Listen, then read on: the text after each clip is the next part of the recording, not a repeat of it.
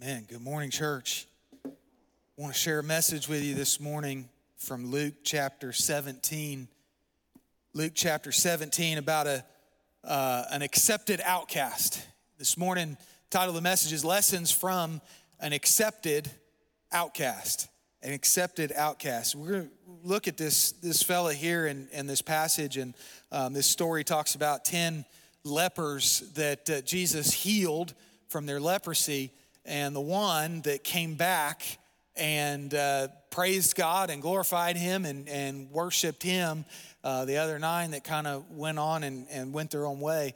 And we look at this accepted outcast, we, we understand this was a guy um, who had been basically thrown out of society, thrown out of the cities, was um, not just an outcast, but was told he was unclean was told that he had to cry out. If anybody um, was walking along he had to cry out unclean unclean and keep himself away from anybody else. And, and, and i look at this leper and, and i see these, these 10 and, and then especially the one and i think to myself boy isn't that really us? We, we're just just a bunch of nobodies just a bunch of outcasts just a bunch of people who are unclean and yet, Christ accepts us. And, and Christ cleanses us so that we don't have to be outcast anymore. And so when, when I read a story like this and, and we take the time to really consider not just the, the, the message in Luke 17, but then we consider who Christ is in this message, and then we reflect on really who we are and uh, all of a sudden, you come to this realization that we are nothing more than just an accepted outcast. So, Luke 17, beginning in verse 11, we'll read a few verses here. Verse 11 says, While he was on his way to Jerusalem, there was passing between Samaria and Galilee. As he entered a village, 10 leprous men who stood at a, uh, who stood at a distance met him. And they raised their voices, saying, Jesus, Master, have mercy on us. When he saw them, he said to them, Go and show yourself to the priests. That was from Leviticus.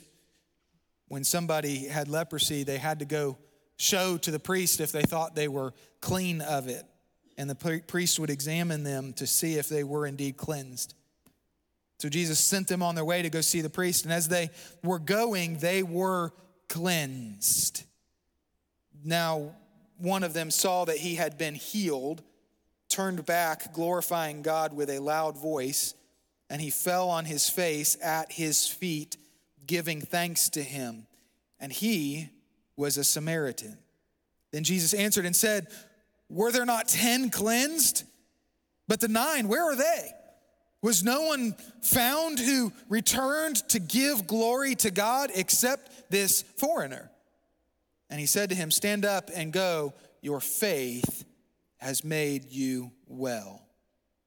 You know, this this time of year, and Julie mentioned earlier, there's some opportunities around the church to give back and to, um, to, to demonstrate our thankfulness for what we have. And um, when, when we look at a passage like this and we see somebody who has, from a grateful heart, a thankful heart, giving back to the Lord, and just, I mean, this guy had nothing. And so all he did was he, he went and bowed down, he praised God, he glorified him, he gave him thanks, and he demonstrated some faith for him. And, and that, that was it. That's all that this guy had. He was an outcast from society.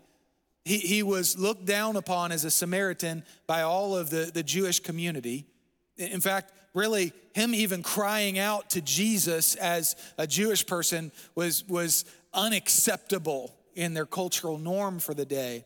And in all of this, this guy gives us such a, a wonderful demonstration of the heart that we ought to have towards our God, our Lord, our Savior. You know, we were singing this song a moment ago and just kept saying, You are worthy of your name. You are worthy of your name. You are worthy of your name. And I, I, I'm, I'm singing this, and all I could think of was, We are unworthy of his name. We are, we are unworthy to bear the name of Jesus. And when, when it says you are worthy of your name, I, even think to myself, we, we really aren't even worthy to, to mutter the name of Jesus Christ. And, and we are, if, if this leper who was cleansed was an outcast from society, a foreigner, uh, somebody who everybody had shunned, then how much more should we be in the face of God, who we have just so destroyed ourselves in front of? And, and with our sin, we have, we have brought ruin upon ourselves. And so to sing, You are worthy of your name, instantly for me recalls to this concept that we are just so unworthy. And yet Jesus reached down from heaven and he provided that way for us to be cleansed. You know, these guys, these 10 in this passage, they ended up leprous. We don't really have any indication how they caught the disease or, or um, where they caught it from. There's, there's no background on these guys. There's not much information here. The most we know about them is that there were 10 of them. They were leprous. One of them, at least, was a Samaritan, and um, one of them turned back to praise God. And that, that's about it. That's about all we know here from, from this passage. But yet, I think it's easy for us to also identify with where this is. Our, our sin in our life is like a leprosy, it rots the life away from us. Our sin destroys the life that God put into us. In fact, the very moment of original sin, the spirit of man died inside of him, and it took Jesus Christ going to the cross and resurrecting from the grave to bring the spirit back to life. And so, here we are identifying very much and understanding that, that we too, in our sin, are leprous. We too, in our sin, have the, the, the, the life rotting off of us. Leprosy was a, a just a terrible disease. There's some translations of scripture, and I, I kind of chuckle at this. I'm not sure if it's super, super accurate here, but there's some, some translations. In fact, some of y'all might be sitting in. I'm not trying to insult, you know, which translation you read from, um, but I, have got one at home, and you open up to a passage like this, and it says, uh, "Well, they had a serious skin disease," and I read that, and I think, well, this is a little more than serious. This, this was their, their flesh was dying on them, and uh, you know, it says a serious skin disease, and I'm like, well, I mean, you know, you could call eczema or something like that, you could call that a serious skin disease. Uh, one of our brothers recently had a, a, patch of skin cancer taken off of his head. That's a serious skin disease too, but um, this, this was quite literally the, the body was rotting. And that's where we are in our sin. And that's where we are if but for the grace of God. And so the, the grace of God comes into life and says, be clean, be cleansed, be healed. In this passage, there's, there's three words used to describe the healing that these guys received. The, the first one, he says this as they were going in verse number 14, they were cleansed. That concept of cleansing literally means that what was bad was cleaned off of them and washed away.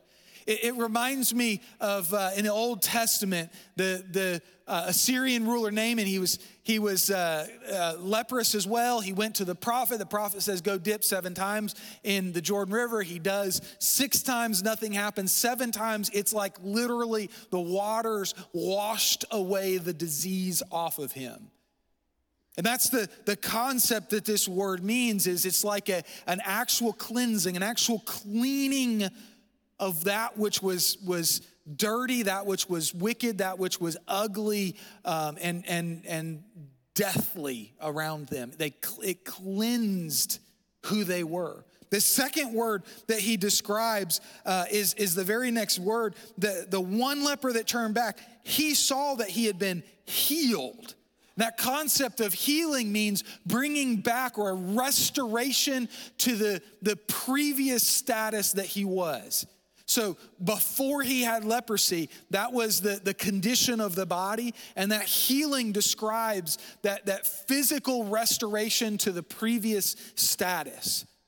You know, when when um, when he was restored and healed here, it was as if he had not previously suffered this disease. He was healed from it. And then the final one comes when he demonstrates his faith um, before the Lord. He goes back, he glorifies God all the way back to Jesus. He gets on his, on his knees, he praises uh, God and he, he gives thanks. And Jesus says to him this Stand up and go, your faith has made you well.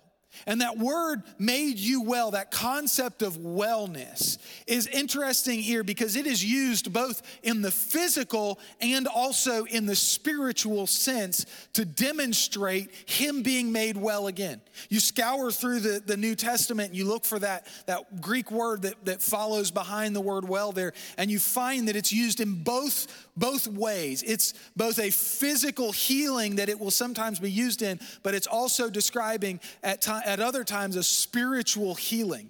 And I think what you begin to see here is this Jesus gave him a different type of healing than apparently we see in the other nine. He not only restored the physical well being of this man, but he restored the spiritual well being of him as well. There's a lot of ailing people in our world. It breaks my heart to see some of them. Breaks my heart to see the hurt and the pain that this world causes. And there is a, a, a hope for physical healing. We pray at times for, for, for our, our friends and our loved ones and, and those in our congregation that need physical healing. But the urgent matter at hand is not physical healing, it's spiritual resurrection. That's what people need. So when you look at this and these three words for this cleansing to understand how this, this one leper was completely restored, we, we apply the, the spiritual uh, application of those words. The first is this yeah, we need to be cleansed. We need the, the yuck washed off of us. Do you know in First John 1, he says this if you confess your sins, he is faithful and just to forgive you and to cleanse you, to forgive and to cleanse. Here's the thing when it comes to your sin, you need to be forgiven for the act of your sins. You also need to be cleansed from the, the grossness of it.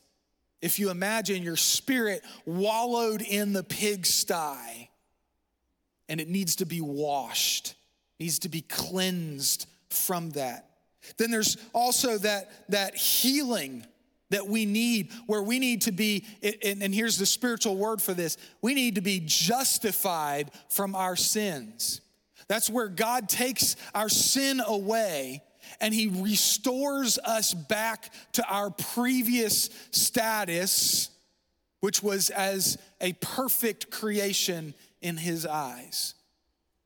That's what Christ does when He gives us his righteousness, and he takes upon himself when he went to the cross the unrighteousness of us, the sin, the wickedness of us. We need that healing. And then we also need to be made well. In a sense, I think that demonstrates how our dead spirit, our, our death in trespasses of sins need to be brought back to life. We can be restored in Christ. Here's the thing, church sin is a nasty, ugly, destroying business.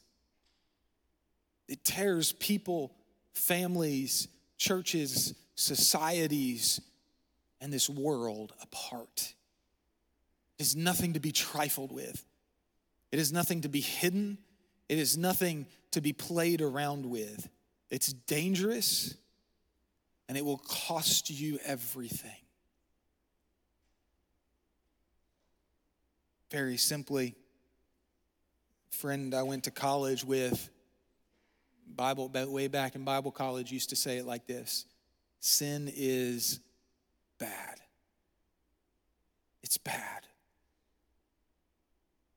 And we need that cleansing, healing, and wellness that comes only from Jesus Christ and only at his hand.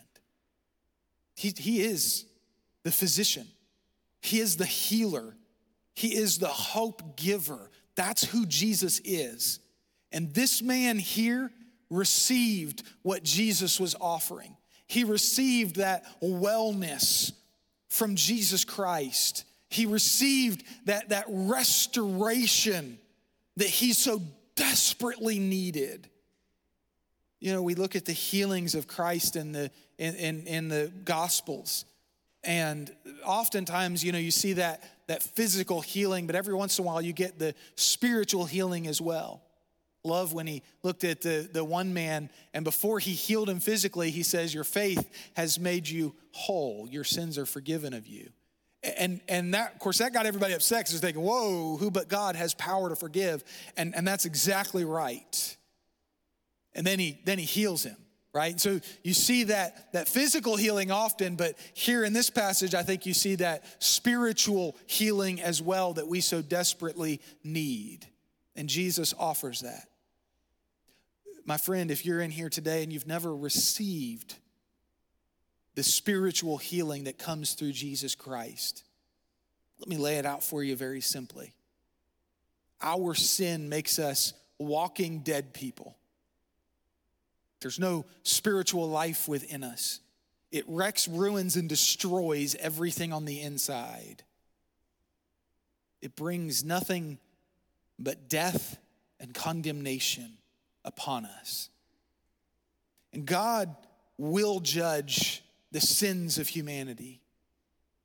But God does not want to have to send you to that terrible place called hell for not just an instant of death, but for everlasting death. So, because of God's overwhelming compassion and love for me and you, for this world, He sent Jesus Christ to come in and to be the Savior of the world.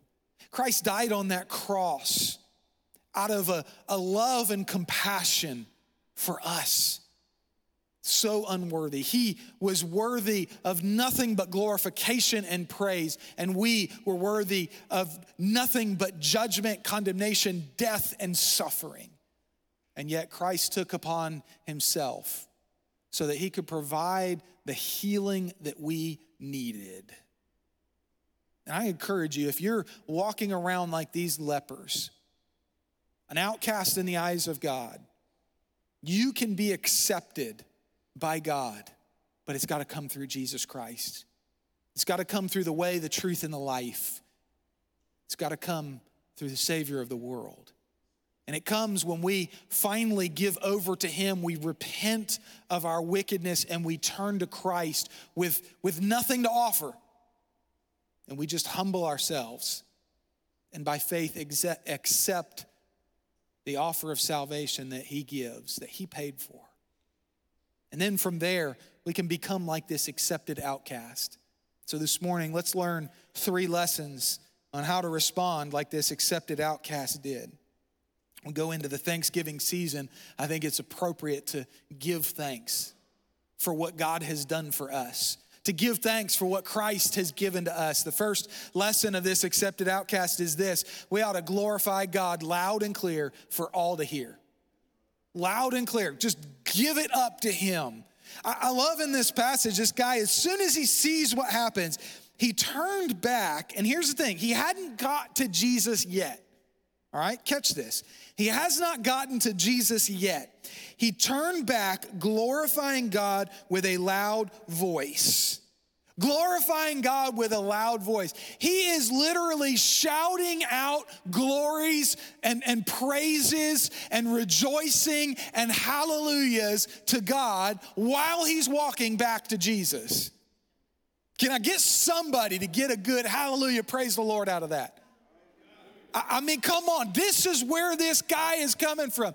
He realizes what Christ had done for him, and he turns back. Before he gets there, he's glorifying God, he's praising God, he's shouting out hallelujahs.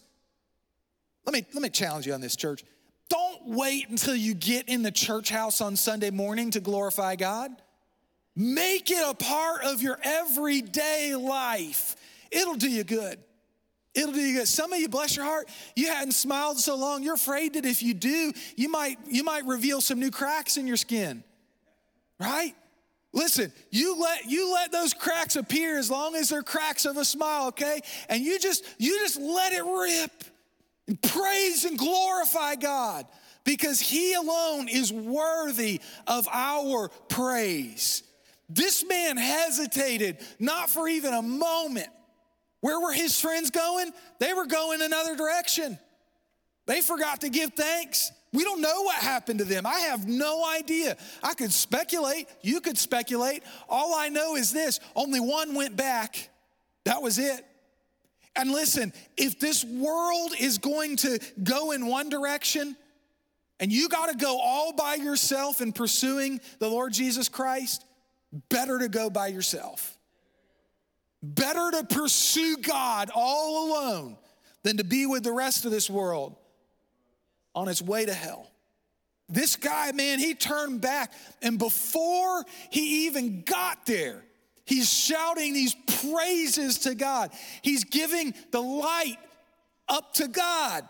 He's, he's directing everything to Him. Here's the thing that we miss so much my salvation and your salvation and our life in Christ and our life on this earth is not about us, it's about God. Salvation was about Him.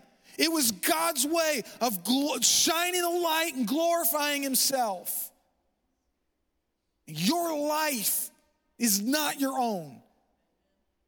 Your words are not your own. And the breath in your lungs is not your own. It belongs to God. That concept of glorifying God is very simply it, it's, it's shining the light in a certain direction. I like the other facet there is not, not just that he was shining a light towards God, but he did it with a, a voice. Not just any voice, a loud voice. A loud voice. All right, now, I know I'm gonna, I'm gonna hurt somebody's feelings here this morning. Don't be quiet about what God has done for you. Let it go. Let it out. Amen. Good job. Amen. Let it out. Let the, let the praise flow out of you. You say, Well, preacher, I don't want to be the loudest person in the room. If you're glorifying God, be the loudest person on the planet. All right? Just let it go, let it flow out. I love y'all. I do. I do. I wish y'all would sing just a, a little bit louder. Y'all do that? And just, just let it rip. You say, Well, I don't, I don't have a good enough voice to get on stage. That's okay. I don't either. But I still sing pretty loud. And when you when you hear these wonderful singers up here get off pitch, it's because they're overhearing me. That's what it is. Right? Just, just let it. I learned a long time ago. I have no embarrassment or shame for, for this, this loud singing voice that I'm gonna have. And the reason is because it ain't about my voice. I'm gonna let it rip, I'm gonna let it out. Let's glorify God with a loud voice for everybody to hear. Notice, secondly, give thanks with a grateful and humble heart. Give thanks with a grateful and humble heart. Verse 16, he fell on his face at his feet, at Christ's feet, giving thanks to him. He fell on his face. He fell on his face. Just a couple hours ago, I heard our chairman of the deacons, Kyle, he, he gave a, a charge to our deacons. And a big part of that charge was guys, we, will, we need to be men of fasting and prayer, men who seek God. And I watched after that what, what one of the deacons described as the best deacons meeting they'd ever been in. I watched our deacons gather around and, and just humble themselves before God and pray and weep and just, just seek the Lord. When was the last time that we fell on our face before God? I'm afraid that we have too much taken that verse in Hebrews and, and forgotten the, the, the humble on, on, uh, on your face, on your knees before God part. The, the verse in Hebrews says, having boldness to enter into the throne, the throne room. And, I agree with that. We are children of the Most High God, and we have boldness to enter into His throne room. But never forget, never forget who you are. Nothing but for the grace of God. And humility should be at the center of our heart when we get before the Lord.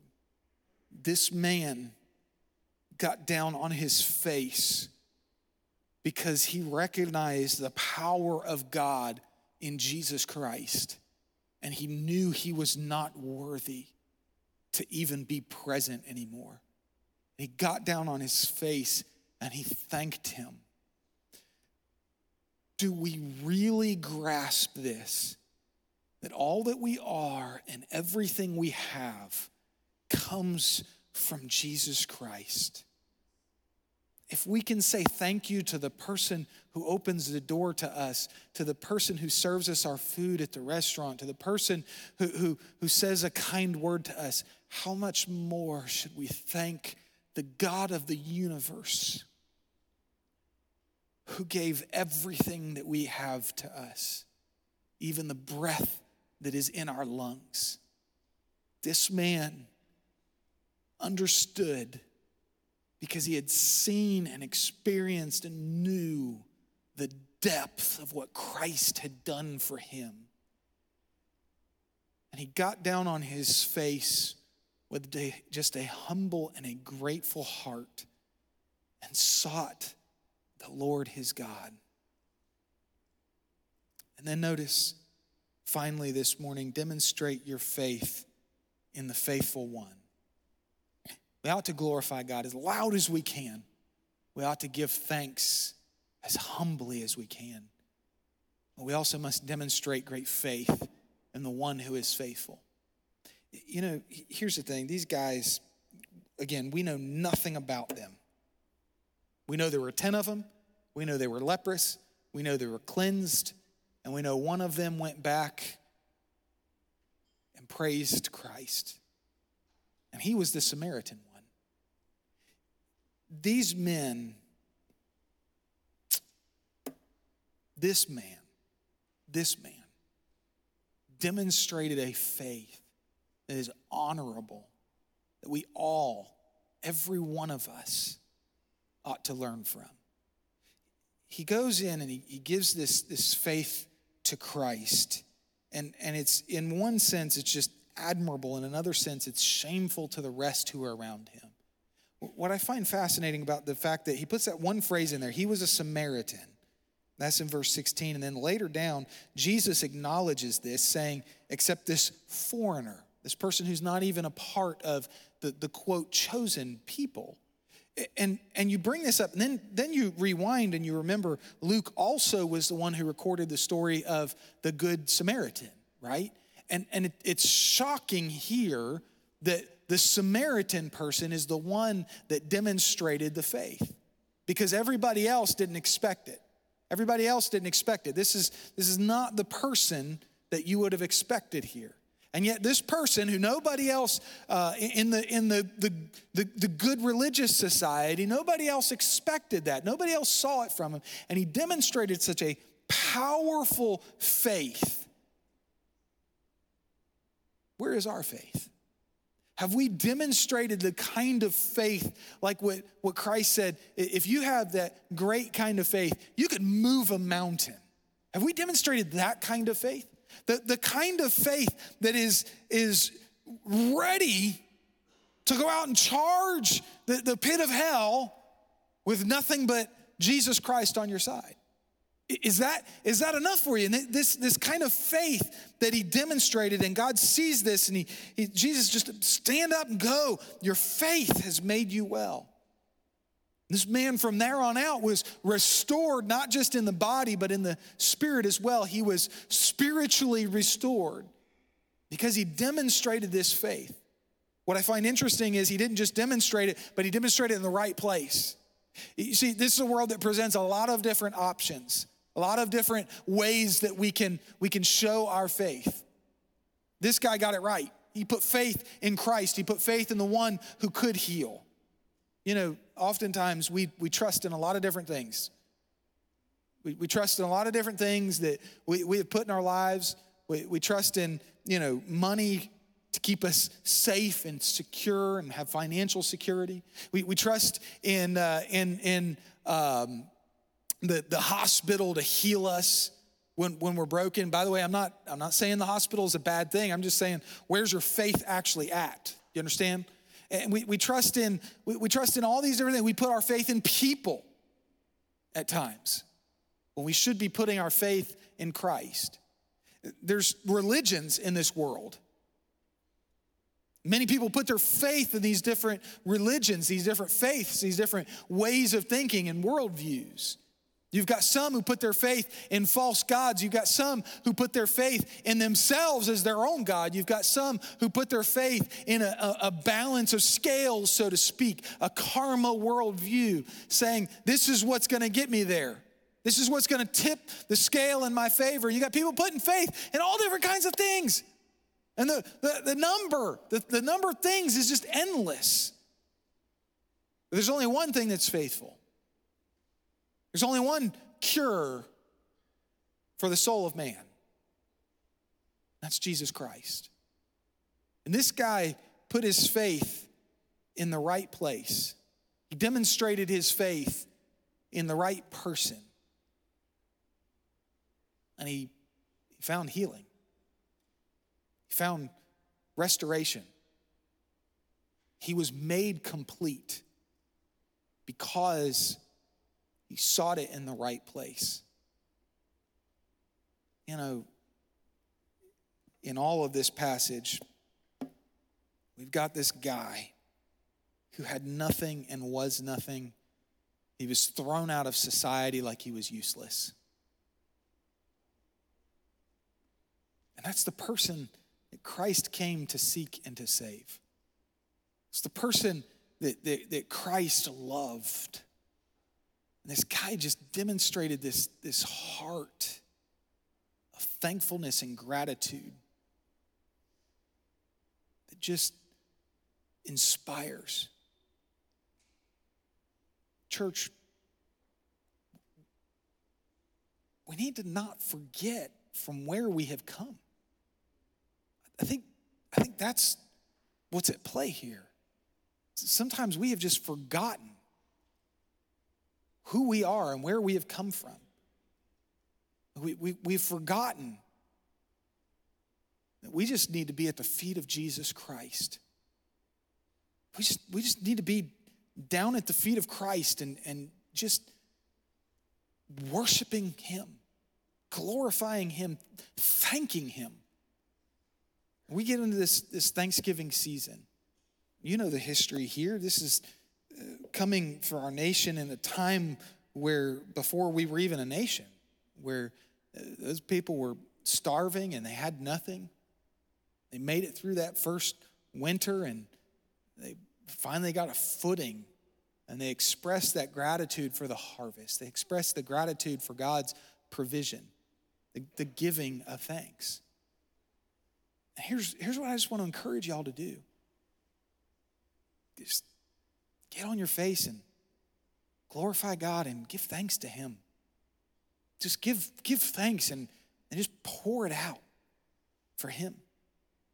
We do this thing in my house, we call it the, the thankful pumpkin. My wife, she goes and gets a plastic pumpkin from the store, and we set it in front of the uh, on in front of the fireplace. And uh, every, well, not every night, but uh, every night we're home and, and it's not late. Uh, we get out a Sharpie this time of year. We get out a Sharpie and everybody gives something they're thankful for. Some of y'all's names are actually on one of our pumpkins from the last two years. And uh, we, just, we just write. And it's crazy because here's the thing. after, after the first few nights, like, you got to get real creative you know, because we don't do very good at expressing thanks. And so then there's some pretty trivial things on, on the list. I'm not going to lie. If you read through um, our, our, thankful pumpkin, well, I tell you what, C group's going to be full tonight. Everybody's going to want to come and see our thankful pumpkins. Um, and, and, and you look through and you'd be like, man, some of these things are pretty pretty shameful. I think tacos is on every single thankful pumpkin we've ever done. Right? It's just it's just what it is. But it, it, it's so good. It's been so good for our family because it, it, it just, it teaches us as a learned behavior to teach us how to give thanks. How to give thanks. And at the very center of all of that, we need to give thanks for the healing that we have in Jesus Christ at the very core of everything else. It's that one thing. So, church, this morning's invitation is just that. Would you give thanks that God will look down on us, unclean lepers, and choose to heal us from our sin? Let's do that this morning.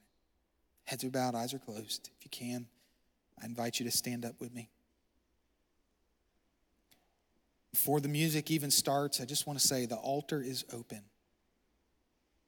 The altar's open. Would you come down and kneel as if you were kneeling at the feet of Jesus? Would you give him thanks this morning? God, this morning we love you. So unworthy, so wicked, so vile in our sins. But we thank you for looking down on us and loving us with an everlasting love. God, we are nothing apart from you. But with you, we have everything. Everything we ever needed, everything we could ever want, we have because of you. Teach us again, God, to be thankful and grateful. Teach us again, God, how to glorify you even in the hard times especially in the hard times. God, help us to use this beautiful breath of life you have put in us to shout your praises, to lift up your name. God, help us to give thanks every day and in all things. In Christ's name we pray.